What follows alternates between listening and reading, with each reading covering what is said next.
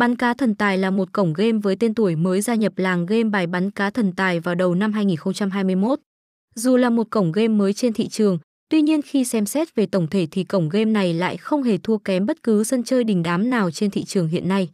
Chính vì thế, nên dù chỉ mới gia nhập thị trường game bắn cá thần tài vỏn vẹn có một năm, nhưng bắn cá thần tài đã gặt hái cho mình được những thành công nhất định.